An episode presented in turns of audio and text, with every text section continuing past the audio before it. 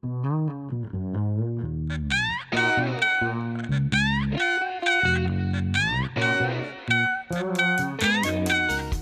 друзья! Это шоу доцента и клоуна «Базаров порезал палец». Меня зовут Борис Прокудин. А я Филипп Живлаков.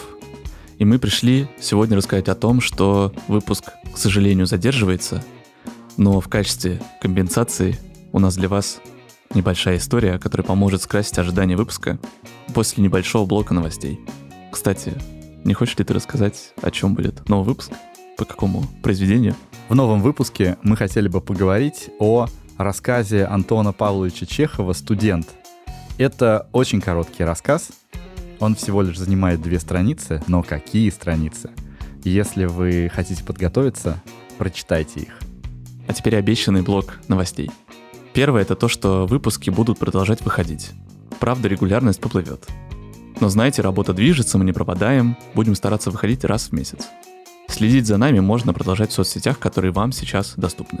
Вторая новость для тех, кто хочет нас поддержать чеканной монетой. Существует два способа это сделать. Первый это Patreon.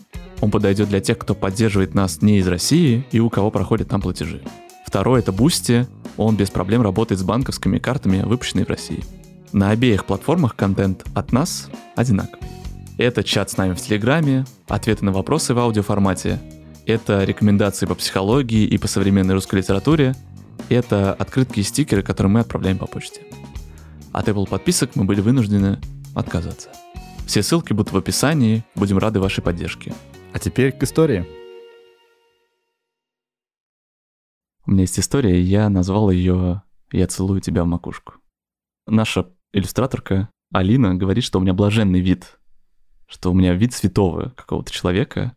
Вот если я буду на, на улице стоять, и там пройдет какой-то странный незнакомец, он обязательно вступит со мной в контакт, и я с удовольствием его поддержу. То есть у меня есть история, когда я покупал картошку незнакомцу, фотографируют меня какие-то на улице люди, говорят, интересное лицо, надо фотографироваться там. Короче, если есть какой-то странный человек на улице, он обязательно подойдет к тебе. Да. Это твоя судьба. Это моя судьба.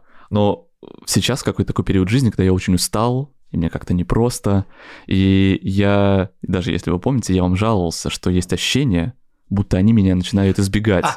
Я вижу, что Ты говорил, идет... что ты просто расстраиваешься от того, что они тебя как будто забыли. Да, будто бы они будто отскакивают от меня, будто мы магниты одной полярности. То есть, например, я вижу, что идет какой-то странненький чувак, и я думаю, он сейчас подойдет ко мне. Ага. И я, может быть, на каком-то таком думаю, о господи, сейчас начнется. Ну опять, как всегда. Сейчас начнется, я не готов, и он прям огибает меня, как кошечка, которую хочешь погладить, она такая так сгинается. Но история случилась недавно, и я был ей очень рад. Вечер, понедельник, метро, станция метро Беляева. Я сажусь на самую длинную скамейку на платформе, настолько длинную, как будто бы это свадебный стол на человек 300, а то и 500. Ага. Я сижу в одном конце, кручу самокрутку, у меня один наушник, я слушаю песню Breakfast in America, а на другом конце сидит мужчина. Этой же скамейки. Этой же скамейки, на другом ее конце сидит мужчина и что-то делает со своим рюкзаком. Я вижу, что он с ним ковыряется, и я продолжаю делать дальше свои дела. И он мне с другого конца кричит, это чем от вас так вкусно пахнет? И я ему с другого конца кричу, либо табак, либо духи. Он махнул мне рукой, что, мол, я не слышу, я не понимаю, что ты говоришь. И он кричит мне, сядь поближе, да не бойся ты.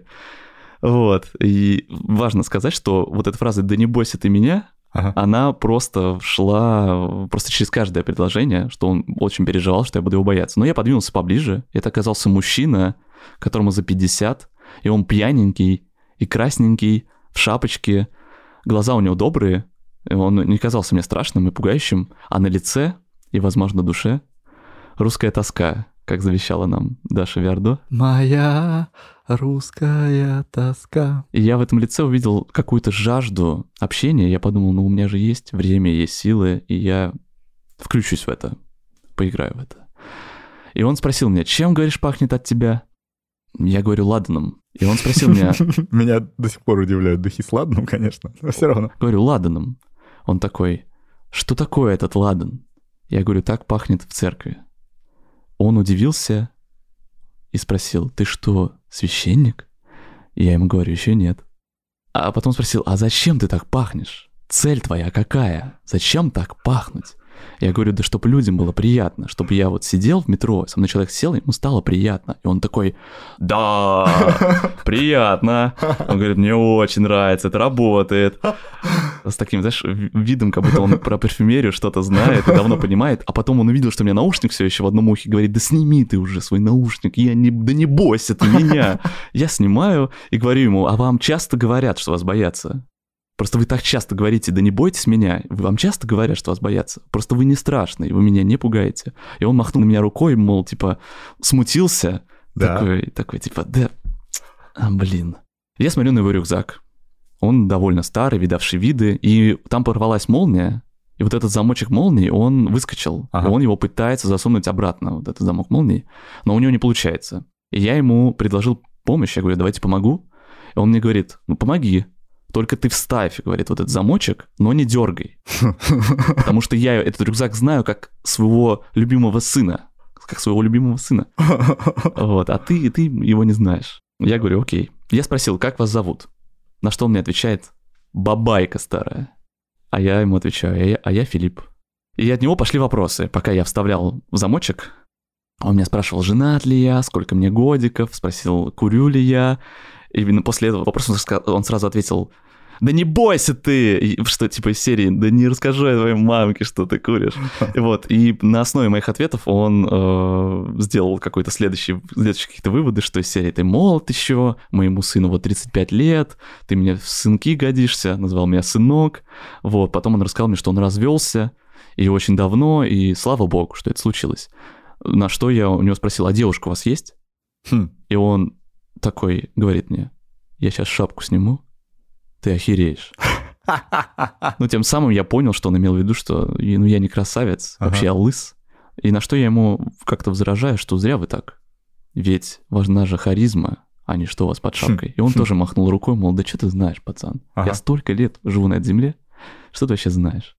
Я продолжаю вставлять в замочек в рюкзак, и он мне говорит, руки красивые у тебя, должно получиться.